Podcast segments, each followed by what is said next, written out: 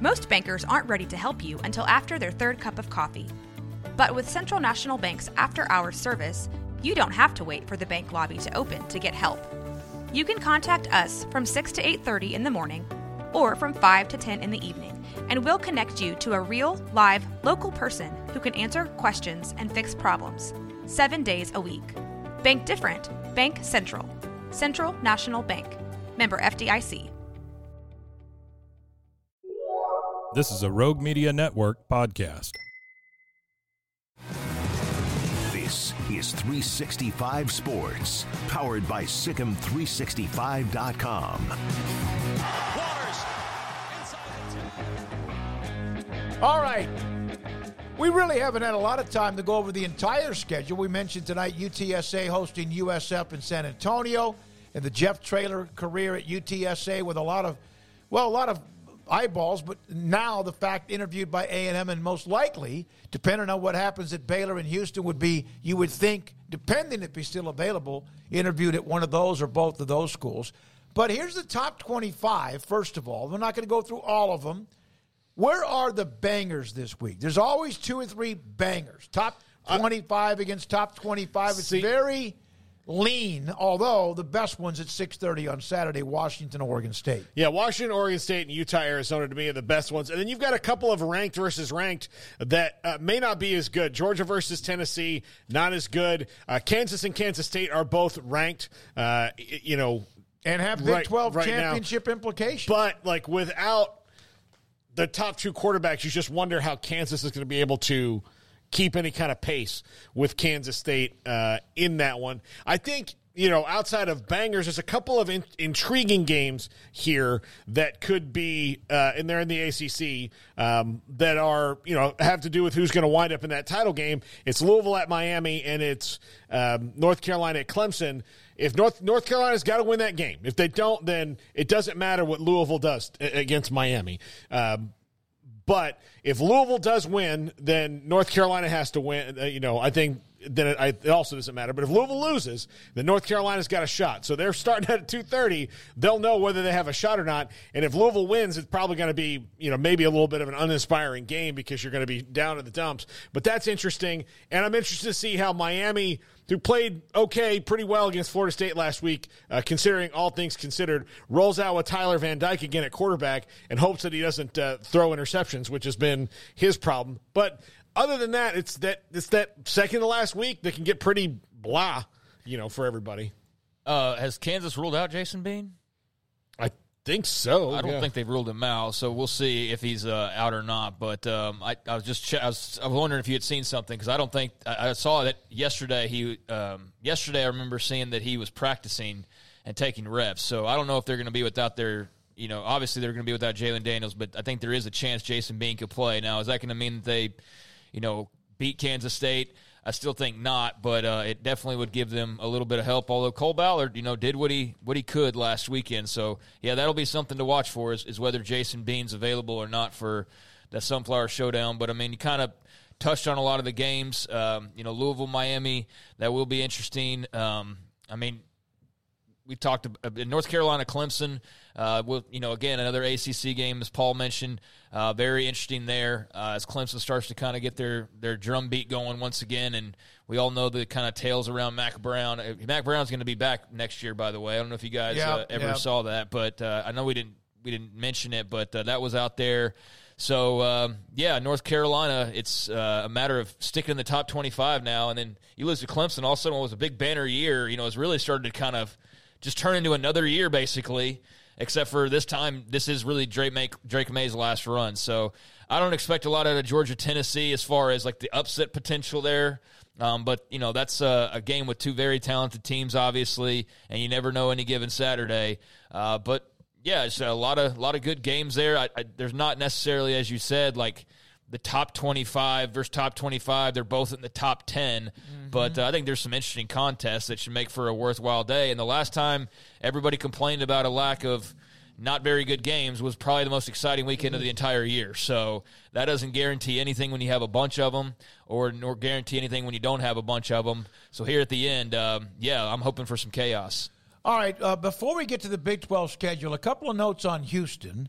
Uh, from Joseph Duarte that does a great job. Dana Holgorsen, when asked about the, the program, this is the only place I want to be. I'll be here as long as you want to have me. We're going to continue to get better. We're going to get this thing going in the right direction. Now, that's one of them.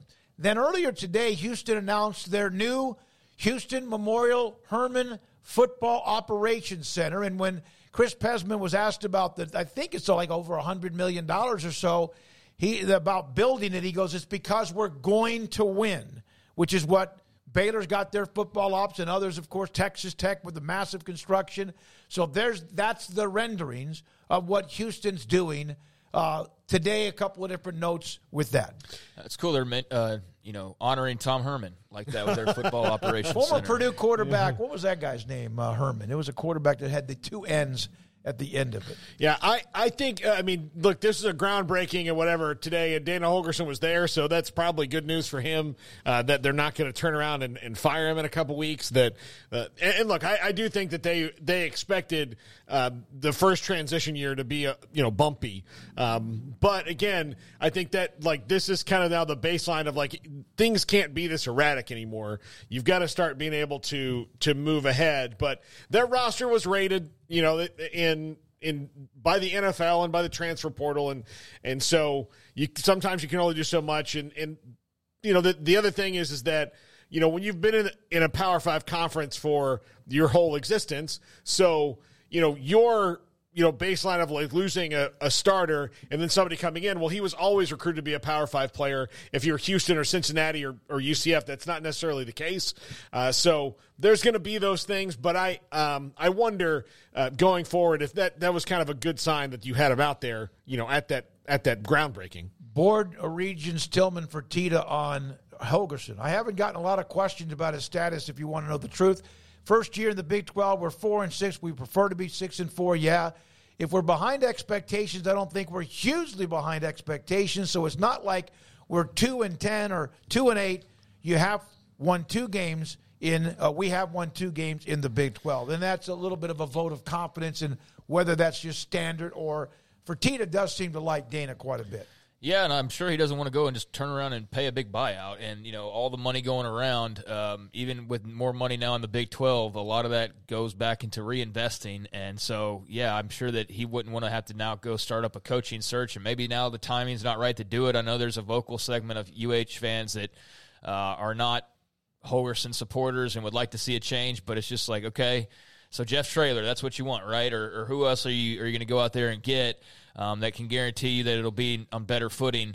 Uh, I don't know about that. Uh, it does seem like it's probably setting up for him to come back. And they have won a couple Big 12 games. I mean, they've got to win out uh, tomorrow. Number 23, Oklahoma State seems unlikely, but it's at home. And then at UCF, that also seems unlikely, but you never know. But they've got to win both of those to get into a bowl game. And it is their first year in the Big 12, so there is something to be said as we see all four teams have struggled with that to some extent, some worse than others. Uh, but all of them have kind of been in that bottom half of the league, if not down at the very bottom. Uh, Cincinnati for the last several weeks until finally getting their first Big 12 win, but they're still at the bottom at one and six. Uh, so yeah, I mean everybody was expecting to take some lumps, but uh, I will say too that the only reason, they, not the only, it's going to seem like I'm taking away from it and I guess I am in a way, but yeah. they hail married West Virginia, mm-hmm. and then they they beat Baylor like straight up in in uh, most of that game, but then it, it went to overtime, right? And so those were their two Big 12 wins. I mean, by the skin of their teeth, they got those two Big 12 wins, but they got them nonetheless. So let's see what they do these last couple weeks. But um, yeah, I can see both sides of that uh, from the the Holgorsen perspective of wanting to keep him because you got to give him some time to get it going, and from the other perspective of like, all right, we've seen enough and um, this isn't going to turn into anything other than kind of what it is right now. So that's going to be for Fertitta to to decide ultimately. Garrett, I just sent you one more. If you don't mind having it up, we don't have to do it right away. Let's do the Big 12 schedule. We have discussed these with some analysts. We have also made picks ourselves. Uh, Oklahoma, Brigham, uh, BYU. Damn it! You you got you, you stopped though, that's so a, that's good. Seven fifty rather than but ten. It's, it's progress. I stopped myself twice today. Yeah. BYU host Oklahoma. And, and we asked Josh Neighbors about this. They have now lost a bunch of games. Uh, really, kind of to me, Uh, I've even saw, seen some flare up about Kalani Sitake. I don't think that's the case, but it has been, I would think, a disappointing first year for BYU. I, I think that you have to look. Cincinnati is not going to fire Scott Satterfield right now. You know, it's his first year. You know, so they're they're gonna they're gonna navigate through that. Uh, BYU probably shouldn't fire. I, I, hope they don't fire Kalani Sitake. He's done a really good job there. Let him figure out the Big Twelve. We just talked about Dana Holgorsen and Gus Malzahn's not getting fired. So you have to adjust to those things. Now, look, if you are you know, one of the incoming four teams next year and you've been in a Power Five conference and you come in and fall flat in your face, it's probably a different conversation to have, especially coming from where the Pac 12 is just in the immediate like today uh, and going into the Big 12, you should feel pretty good about where you are and being able to compete in this league. But that's a that's two different sides of the coin. Uh, BYU, like you said, just has it like they don't do things well. Like there's not. What They're do you say good. that they're? Yeah, They're not good. Yeah, I mean- sometimes even like bad teams, you think, well, at least they can do this. BYU just can't. I don't know what that Iowa would be. State beat them to a pulp. Yeah, Yeah, I mean, guys, it's it's. I, I know we probably don't want to say it, but like we, we dog on Baylor all the time. Baylor's not a good team. BYU is not a good football No. team right now. They're not good on offense. They're not good on defense. And um, you know, they got a new defensive coordinator, so that's somewhat to be expected. You've had some injuries to Slovis, but even when Slovis was playing, it's not like they were lighting the scoreboard up. So you know, I think they benefited from beating Arkansas on the road in Week Three, and it's like, oh shoot, they're three and zero. They just beat an SEC team on the road. Little did we know that Sam Pittman's on the hot seat. Uh, you know, weeks later, and then you know beyond that, they beat Cincinnati in a in a, in a you know battle of the newcomers, and that was good to get your first Big Twelve victory. And they beat Texas Tech in a game where Tech had a handful of turnovers uh, in that game. But beyond that, I mean, it's it's all red and uh, and L's, and so that's been their little welcome to the uh, Big Twelve. I think the timing of it stinks that they're just not a very good team, and like I, they wouldn't be a good team if they were playing their independent schedule. You know what I mean? Like, so it's not a, and so you add in going to the Big 12, and it's just they got caught on a bad year that multiplied because all of a sudden there was a step up week to week in competition as well, and a lot of newness and all of that to uh, to account for. So, you know, they'll they'll work it out. I, I I've seen chatter about Sitake, but that just seems kind of ridiculous compared to some of the other chatter. Um, and I would think you know, outside of the Paul mentioned the new four, I mean, the only one you you cross your fingers and hope all those coaches are going to be here because that's the appeal of Colorado as Yeah. much as anything. Uh, that's what you want with Utah for certain. With Arizona, yeah, hopefully Jedd Fisch is still at Arizona and is not picked off in the carousel. The only one you look at and you kind of side eye is maybe Kenny Dillingham because they're not very good. Uh, big picture, maybe you feel like it's building towards something, but you know when you fire an AD and then you're struggling and you just wonder like if they come struggling in again. But uh, yeah, all you hope all four of those guys are, are going to be around. Dillingham's going to be. I'm just saying of like he's the only one you even have really a question about at Yeah. the moment as far as the future and what that looks like of of how long he could be around. All right, let's. How which? How many more games did we? We did BYU at home against Oklahoma. Go ahead. I'm, I'm just saying we got we got a lot of games to get to and not a lot of time to do it. Cincinnati, West Virginia. I mean, uh, like West Virginia should win this game easily. I mean, they, they, they can run the ball at Cincinnati. Cincinnati's not, and and then they're they're another bad team. So I uh, I think I think they should win that one easily. Very. yeah, I think West Virginia should win. They're at home and um, they're just a better team. I think. Did I cut you off? No, I mean, no. Let's. let's I mean, we got to go or we got to go or we well, don't. no. I mean, I just want to make sure we get to all three, all these uh, seven games. West Virginia. You think easily? Yes. Okay. I mean, like for, they should. I mean that that doesn't mean that that happens. Look, this is a maybe a, a this is an old Big East rivalry, but no no players in this game know that or care. So you know, for the fans in Morgantown, it might be, but I don't see Cincinnati rolling into Morgantown, one of the toughest places to play, whether West Virginia is good or bad, uh, in winning that game. We've discussed Baylor and TCU, and almost don't really need to. We'll have our pregame tomorrow at what is it, like twelve thirty. Uh, I think TCU wins the game thirty to sixteen or whatever. I don't know. Maybe Baylor gets juiced up because there's an NIL policy now. I don't know, or one that's upgraded. I don't know that TCU is just not, to me, going to blow this opportunity with a bowl game right in their sights. Well, they, they got to beat Baylor and Oklahoma to do that. So uh, it got to beat Baylor first. Uh, you know, we we all we've talked about this one. I mean, I don't think anybody thinks Baylor's going to win, but this is a four and sixteen versus a three and seventeen. So not uh, not the sexiest uh, rivalry that there's ever been. Yeah, I'll go with TCU here. I think they're just a slightly better team. I don't think they're all that great, but they're at home. Uh, Baylor struggled. We keep waiting for Baylor to have a, a, well, maybe this week's the week, and it's we're at the last two games of the season, and nothing's changed really. So um, the history of this rivalry doesn't necessarily impact this year, but I mean, TCU always wins. They they always win over the, the past decade, so I'm, I'm not expecting that to change now, especially with the state that Baylor's in. Name a game in the last 15 years or so when Baylor beat TCU and they weren't favored. Uh, I I mean I can't. They're just not. Because the Terrell Bird interception in the end zone, that was a bang bang game. But Paul Hall, remember, had been through the suspension and it gets the tip. Uh, then they win in triple overtime. That was probably Baylor. That was a 19 team, right? So Yeah. they were favored, uh, should have been. And then there have been two or three times in the last 10 or 12 years when TCU was not favored at all. Hell, one year at home when Jalen Reagor went crazy, uh, when they had their third string quarterback and he got hurt, I believe. And so they just win that game.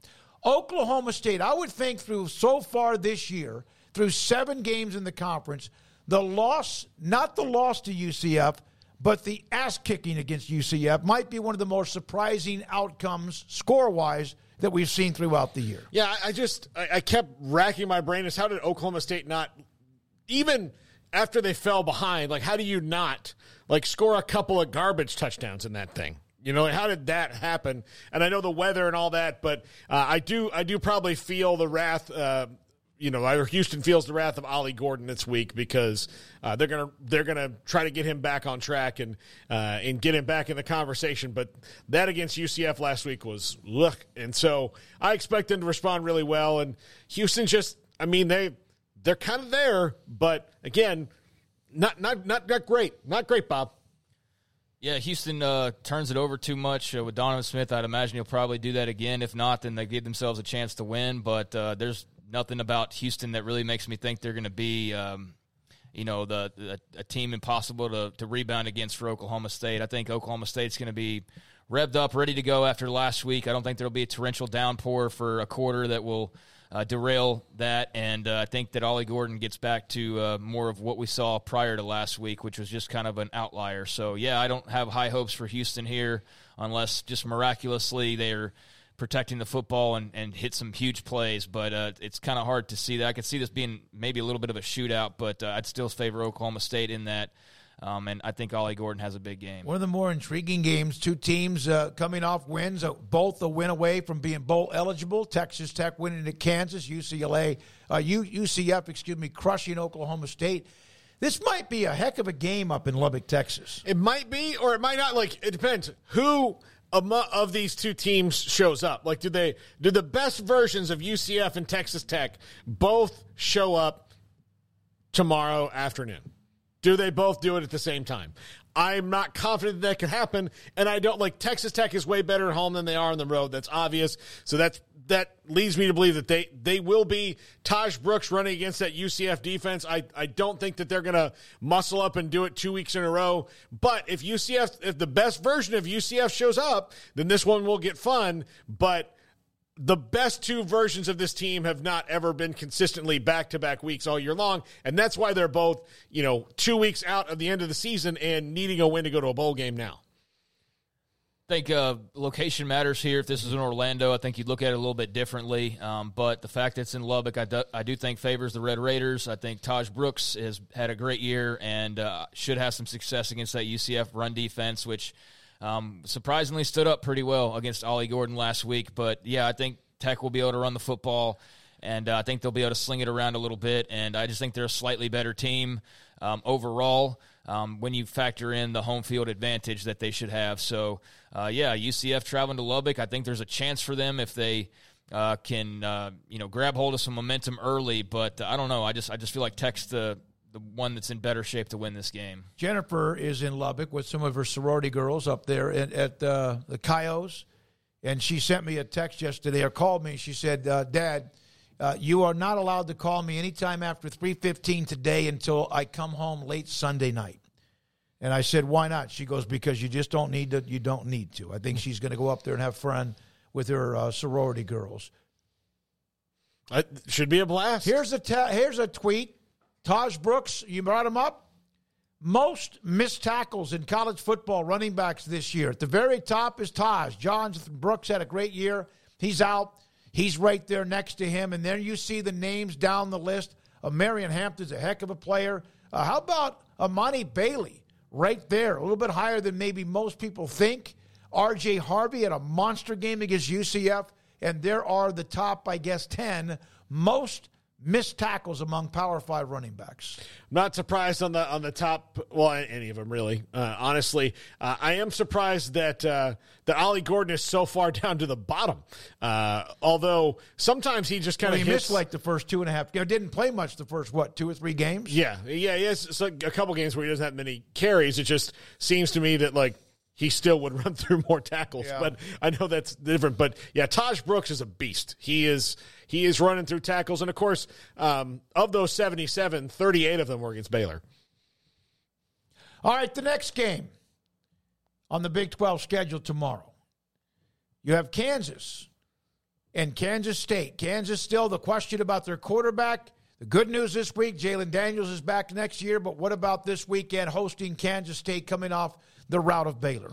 Uh, I just don't believe Jay. Like I, I read what the offensive coordinator said, and he's he's kind of being cagey about it. It's kind of the same thing they've done with Jalen Daniels over the last couple years, where you know, oh, he might have practiced, and they kind of say, well, he could be out there.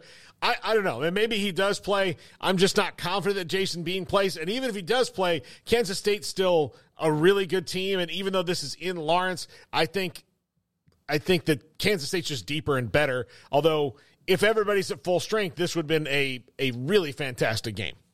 Yeah, Kansas doesn't have any Big 12 hopes uh, now after last week. Kansas State still does to a slight extent, uh, but would need help. And uh, I'd expect they're going to be locked in like they still have a great opportunity to get there. And plus, it's just a rivalry game as is. Um, I think, uh, you know, yeah, if Jason Bean plays, that certainly gives KU a better chance. But I, I still think Kansas State's the, the better team overall. And uh, we'll roll into Lawrence and get the W and just see where the rest of the chips fall earlier in the day. And then obviously uh, a little bit later on at night, they'll get back to their locker room and be able to see what happens with that Texas score. But uh, yeah, I think that Kansas State's playing really well right now. And uh, I don't expect that to change against Kansas. Iowa State, one of the better stories in the Big 12. There are others, but they are one of the best. And what they're doing, and at home against Texas, having a nine and one year. They've kind of played with their food in the second half a little bit, but they keep finding ways to win and they need to keep winning. And of, of course, a win would put them in the Big Twelve championship game. Yeah, um, I I'm curious to see you know what's going to happen there with their offense, uh, but uh, I don't know if Iowa State can play a flawless enough offensive game to score more points in this one over four quarters than Texas can. But we'll see. I mean, like they sometimes you just can't win at places very well, and lately that's been Ames for the Longhorns. Yeah, I like Texas here. I mean, Ames is a tough place to play, but um, I mean that's the only thing we keep saying is that oh, it's tough to play in Ames. What about the defense? What about the quarterback? What about uh, the skill guys? I don't think that there's really a thing that you're heavily concerned about if you're Texas. Um, your passing, you know, defense is maybe where they could get you, but I don't know that you're really all that fearful of Rocco Becht at this point. Um, so yeah, I think that they've got the motivation of this being the last go round and also playing at home. But beyond that, if this game were in Austin, I don't think we'd blink at it. So yeah, I'm going Texas here. All right, those are the games of the Big Twelve. Garrett, is there one in particular you think might be that, that sticks out to you? Uh, that that might be oh this this is a chance this might happen. Uh, I mean, the one I think UCF and Texas Tech is interesting just because the way the Knights played last week. But obviously Tech does play better at home, so I would take Texas Tech in that matchup. But I wouldn't be surprised if UCF puts together a performance the way they did last week if they went into ups, uh, Lubbock and played spoiler. Yeah, are they who they were against Oklahoma State or at Oklahoma right. or other games? Uh, three, two, and what almost three full quarters against Baylor until they just actually uh, just a tire blew uh, from the heck of it. Now, a couple of other tweets to get to. And then we have Sam Bradshaw in the TCU Baylor matchup. Uh, Matt Rhule, Nebraska football coach. Uh, Matt Rhule, quote from this week Nebraska plays Wisconsin and Iowa. They have to win one of those two to become bowl eligible. In search of that elusive sixth win, they've been in a five game non bowl streak. This is a life we've chosen. This world, to me, it's always like the mafia. You get hired, eventually you get whacked, and you live as much as you can in between. Yeah, uh, I love this quote, and and we'll see. They they got it. One of these teams got to win to get to a bowl game uh, this week or next week, uh, whatever it is. And I would think that this one is a better shot than trying to you know pee a drop against that Iowa defense. So. Um, you know, uh, so good luck. I mean, no offense in the Big Ten West is is any good anyway right now, uh, and all the coaches would probably tell you that. So we'll see uh, what happens here. But I, I like the the attitude. Like go go in there and um, you know put a horse head in somebody's bed. Yeah, um, interesting, uh, interesting quote there. He's very quotable. Uh, kind of missed that. Uh, instead of it being, you know, some long philosophical type of kind of an explanation like we get from Miranda. That's fun from time to time, but sometimes you just want like something like kind of like that. Um, so yeah, um, big games coming up for them with a couple of weeks to go, and uh, we'll see what they are able to do with it. But I think that program's heading in the right direction. There is a rumor out there; it's just Twitter, but that Rhule's interviewing for the A and M job. So have fun with that, Nebraska fans. As far as like that's going to be that's what's going to be the case with him because he's been so often mentioned in previous jobs. But I mean, I think he's at a spot now where he feels pretty good about things. But just saying that was out there. I don't know to what extent. Um, but yeah, I think he's a building something nice in Nebraska and may not get there in year one, but it'll uh, it'll build up quite nicely over time. I am not so sure that the real story is that A and M contacted him and he's not wanting to leave Nebraska, stay in Lincoln. Of course, his name is always up there because of opportunities, but I believe that A&M uh, has interviewed. We know Jeff Traylor. I believe that Matt Rules has said, uh, I, I think I'm good right now. I just, it seems to be too soon to do that. And, and look, the the only different, well, I said not the only difference. I mean, A&M's been better over the last 20 years than Nebraska has, but that's, you know, they both haven't won national titles, you know, so A&M's had more bowl games and more things like that than Nebraska has over the last 20 years. I think I mean, even Nebraska's struggles is not much different than what A&M has. No, I mean, like, again, what are you, like we we talking about? Like, that's what I'm the, saying. Like, A&M wants you to win the national title right now uh, or contend for it, and eight and four feels like what's the difference between eight and four and five and seven when the goal is to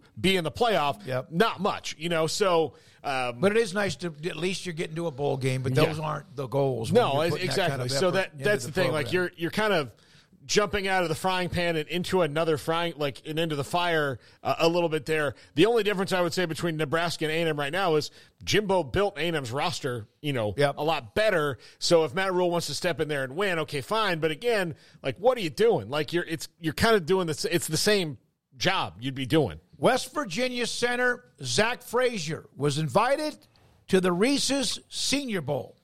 And then Dane Brugler, who we've had on, a great scout or when it comes to NFL draft. Zach Frazier was my highest graded center entering the season. Strong week in Mobile will help him finish that same way. West Virginia Frazier, one of the few centers in this class with NFL starting potential.